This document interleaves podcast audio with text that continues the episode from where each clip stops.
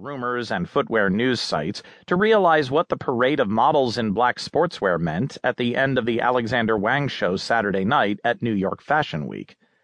They practically sprinted down the runway, but then the upside down trefoil came into view.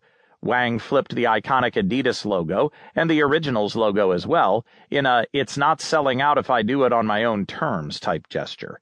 He drove that point home with images of non disclosure forms with giant red X's slashed over top, which he put on t shirts and everything else at the show's after party, which opened up following the runway with a giant sign flashing hashtag Adidas Originals XAWT and hashtag Wangfest.